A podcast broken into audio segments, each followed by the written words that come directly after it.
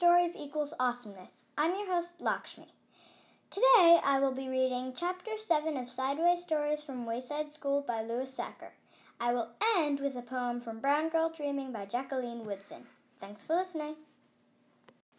Chapter 7 Calvin. Calvin had a big, round face.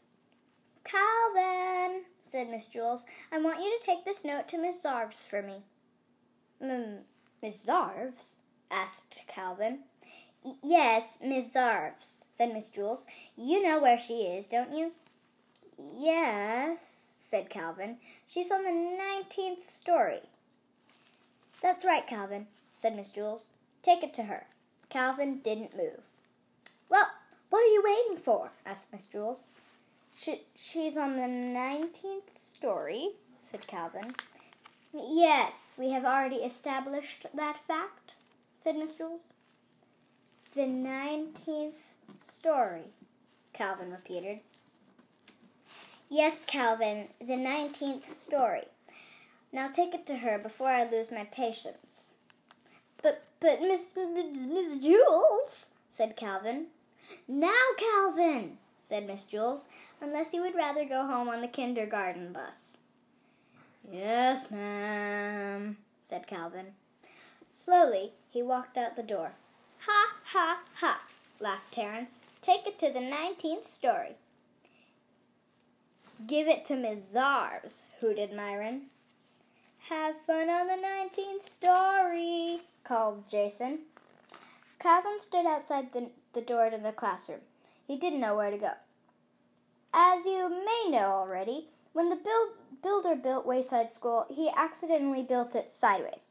But he also forgot to build the 19th story. He built the 18th and the 20th, but no 19th. He said he was very sorry. There was also no Miss Zarves. Miss Zarves taught the class on the 19th story. Since there was no 19th story, there was no Miss Zarves. And besides that, as if Calvin didn't have enough problems, and there was there was no note. Miss Jewls had never give, given Calvin the note. Boy, this is great, said thought Calvin. Just great. I'm supposed to take a note that I don't have to a teacher who doesn't exist, who and who teaches on a story that do, that was never built. He didn't know what to do. He walked down to the 18th story, then back up to the 20th, then back down to the 18th, and back up again to the 20th. There was no 19th story. There never was a 19th story, and there never never will be a 19th story. Calvin walked down to the administration office. He decided to put the note in Miss Zarves' mailbox. But there wasn't one of those either. That didn't bother Calvin too much, however, since he didn't have a note.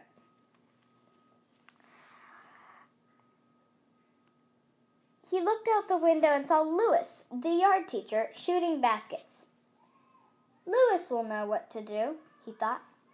Calvin went outside. Hey, Louis, Calvin called. Hi, Calvin, said Louis. He tossed him the basketball. Calvin dribbled up and took a shot. He missed. Louis tipped it in. Do you want to play a game? Louis asked. I don't have time, said Calvin. I have to deliver a note to Miss Zarves up on the 19th story. Then what are you doing all the way down here? Louis asked.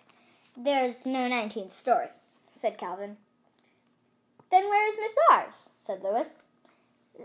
There is no Miss Zarves, said Calvin. What are you going to do with the note? asked Miss asked Louis. There is no note, said Calvin. Oh, I understand, said Louis. That's good, said Calvin, because I, I should have. It's very simple, said Louis. You are not supposed to take no notes to teachers. You already haven't done it. Calvin still didn't understand. I'll just have to tell Miss Jewls that I couldn't deliver the note, he said. That's good, said Louis. The truth is always best. B- besides, I don't think I understand what I said either. Calvin walked back up the 30 flights of stairs to Miss Jewls's class. Thank you very much, Calvin, said Miss Jewls. Calvin said, But, but I. Miss Jewls interrupted him. That was a very important note, and I'm glad I was able to count on you. Yes, but y- you see, said Calvin. You delivered the note to Miss Jarvis in the 19th story, asked Jason. How did you do it? What do you mean, how did he do it? Asked Miss Jewls.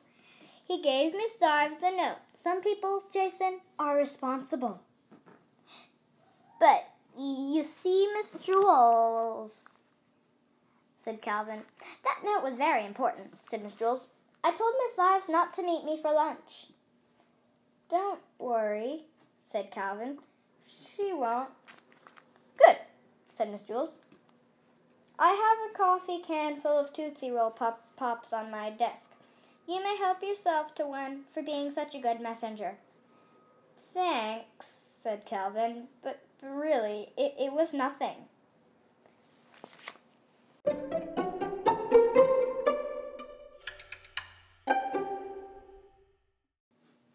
Now I will read a poem from Brown Girl Dreaming called Home.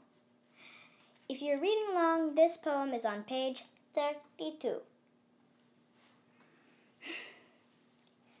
Home. Soon, we are near my other grandparents' house. Small red stone, immense yard surrounding it, Hall Street. A front porch swing thirsty for oil. A pot of azaleas blooming. A pine tree. Red dirt wafting up around my mother's newly polished shoes. Welcome home, my grandparents say, their warm brown arms around us a white handkerchief embroidered with blue to wipe away my mother's tears, and me, this new baby, set deep inside this love. Hooray for Indigenous Peoples Day! Which is today. That's all for today. Bye!